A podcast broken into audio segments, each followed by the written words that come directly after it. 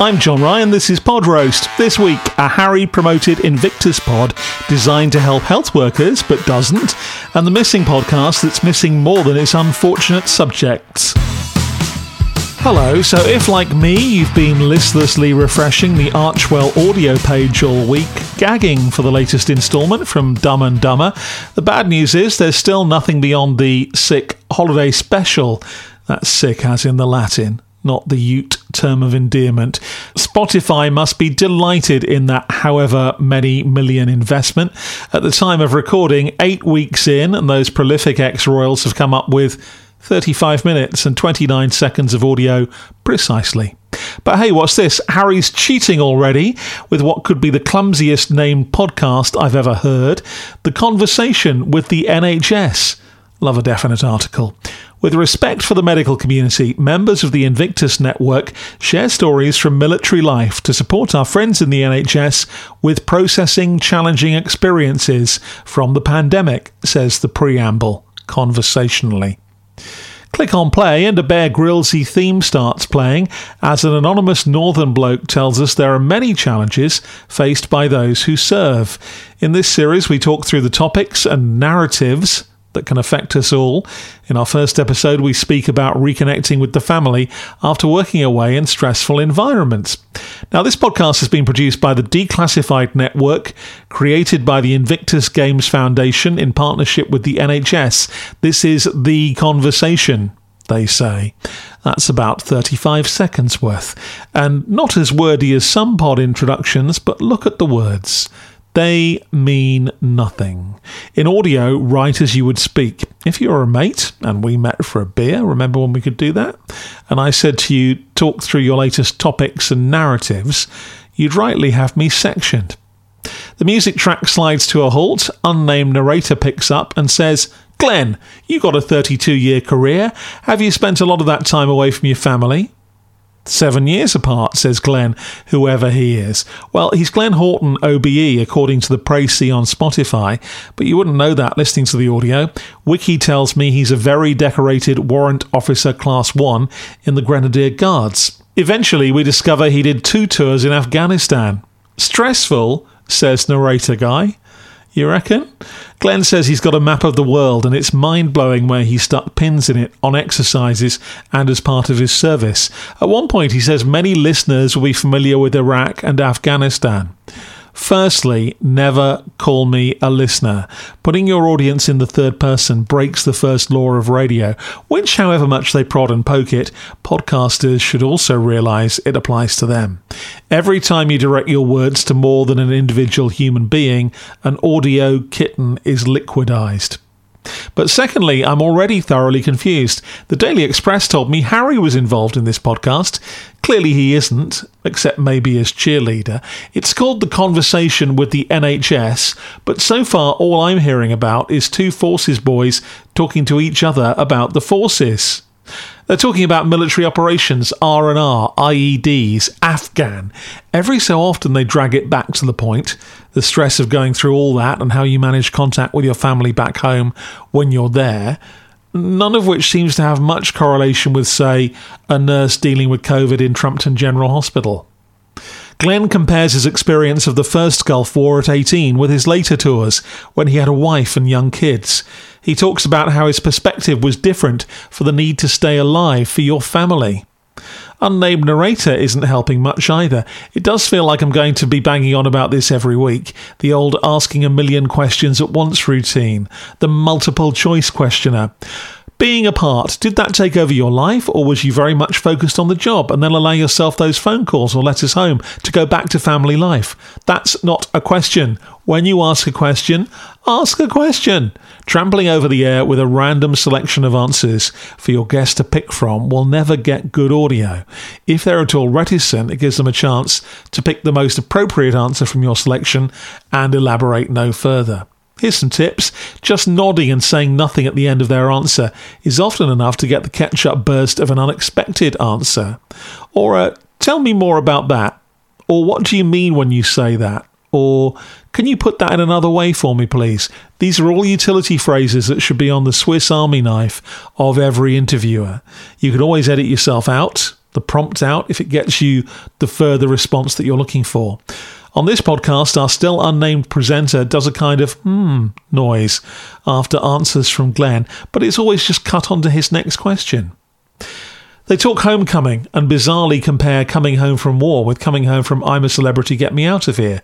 About managing men and women in life and death situations, about leadership, resilience, mindfulness. But as you might expect, it's all a bit non specific. There is a moment of truth when Glenn talks about a mental health burnout, and it sounds like we're going to get some real testimony, but after the briefest flash, it's back to the vague. Glenn, thank you so much, and we will leave it there, says our presenter, out of nowhere, and with a strange percussive effect. That's it. No treatment, no structure, no standout moment. I've literally just listened to 15 minutes of someone talking, and I can't pick out one phrase or image to tell you about. Next.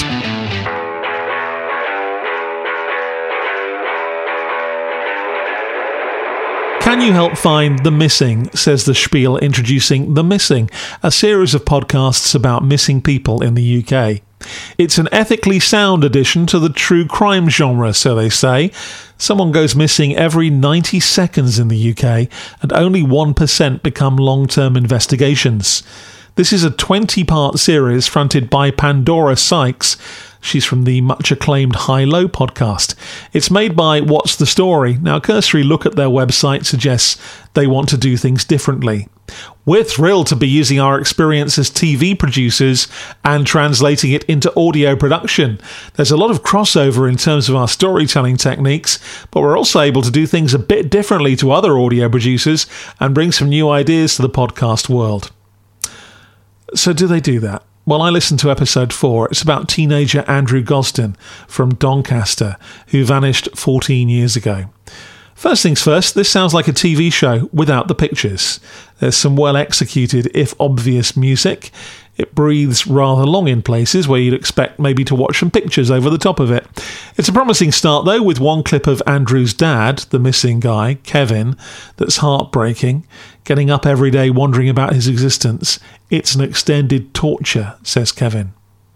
Pandora goes on, we invite you, the listener, to tell us what you think as we look for the information that might solve this case. Now, that's the first problem. Why should I, or any random Karen listening, succeed where police forces and families have already failed? It feels a bit fig leafy, part of that ethically sound true crime treatment. Moving on, it starts with crockery and cutlery noises, and Pandora telling us it's just gone 9 pm on the 14th of December 2007, and young Andrew Gosden, a 14 year old schoolboy, is late for his tea. Now, later, this is described as soon after a new school term started and as autumn begins and outdoor coats are required. I was scratching my head at that, so I went back, and she definitely said December. The date Andrew went missing was actually September. Now, I know errors creep into any production, but how many pairs of ears has this been through before publication without anyone spotting it? The story that unfolds has puzzled police and left a family bereft, says Pandora. She says it's a case that's captivated an online community that scours the web for clues. It's senseless, unfathomable, and illogical, and it's the lack of any logical reason which makes it all the more intriguing. That's the kind of overscripting I'm talking about. Talking to us now in a terraced house in the Yorkshire town of Doncaster, Yorkshire town of Doncaster, again overscripting. Kevin picks up the story in frustratingly short clips as the first of this podcast's challenging decisions becomes clear. It is so overwritten. It's a good job Pandora has such a beautiful voice, if not one maybe that's best suited to this subject. She's a little bit sing songy, she sounds very red but I hope she was paid by the word. It's so overscripted. It's also overscored. The music's okay, but there's so much of it. Occasional sound effects also come and go. A ringtone here, some Atmos there, but it's not really full on sound design. There's some wiki scripting going on. The family search for Andrew in Whitby, as he loved it there. A 16th century abbey sits on the headland overlooking the harbour, and it was infamously the inspiration for Bram Stoker's novel Dracula, we're told. The music becomes distracting, the script even more convoluted. There's a particularly artificial sounding, stunted local news report. The effects get stranger too. When describing the East Coast Main Line, we hear something that sounds like it came out of the Railway Children. And despite all this apparent production, eight minutes in, it becomes obvious that the heart of this podcast is just the one interview with Andrew's dad. There are no other family members, no friends, no cops. All of Pandora's links are recorded in a studio. There's no location recording, it's just one interview with an interminable script, that music and those effects. So CCTV found Andrew in London. He'd gone there with £200, but that's where the trail goes cold. Bustling London is where people go when they want to disappear, Pandora tells us. King's Cross Station is a transport hub, she adds helpfully. It's almost like a World Service dock for people who may find English difficult to understand in places. And now a quick word from our sponsors, she says. Great courses, plus HelloFresh, and not so quick. 2 minutes 30, all voiced by Pandora, with just a slightly different backing music, before we cut straight back into a mournful synth, and we're back to our missing person story. And on it goes. Andrew's obviously never found, but you can help with a dedicated forum on the missingpodcast.org. More fig leaf. I'm fascinated by missing people stories, the character, and the hole they leave behind in other people's lives. Sadly, this one is as much about the opportunity as the person missed. I'm John Ryan, weary eared and disappointed for Pod Roast, this week with The Conversation with the NHS from Declassified Network and The Missing by Podimo from What's the Story Sounds. I listen to these, so you don't have to.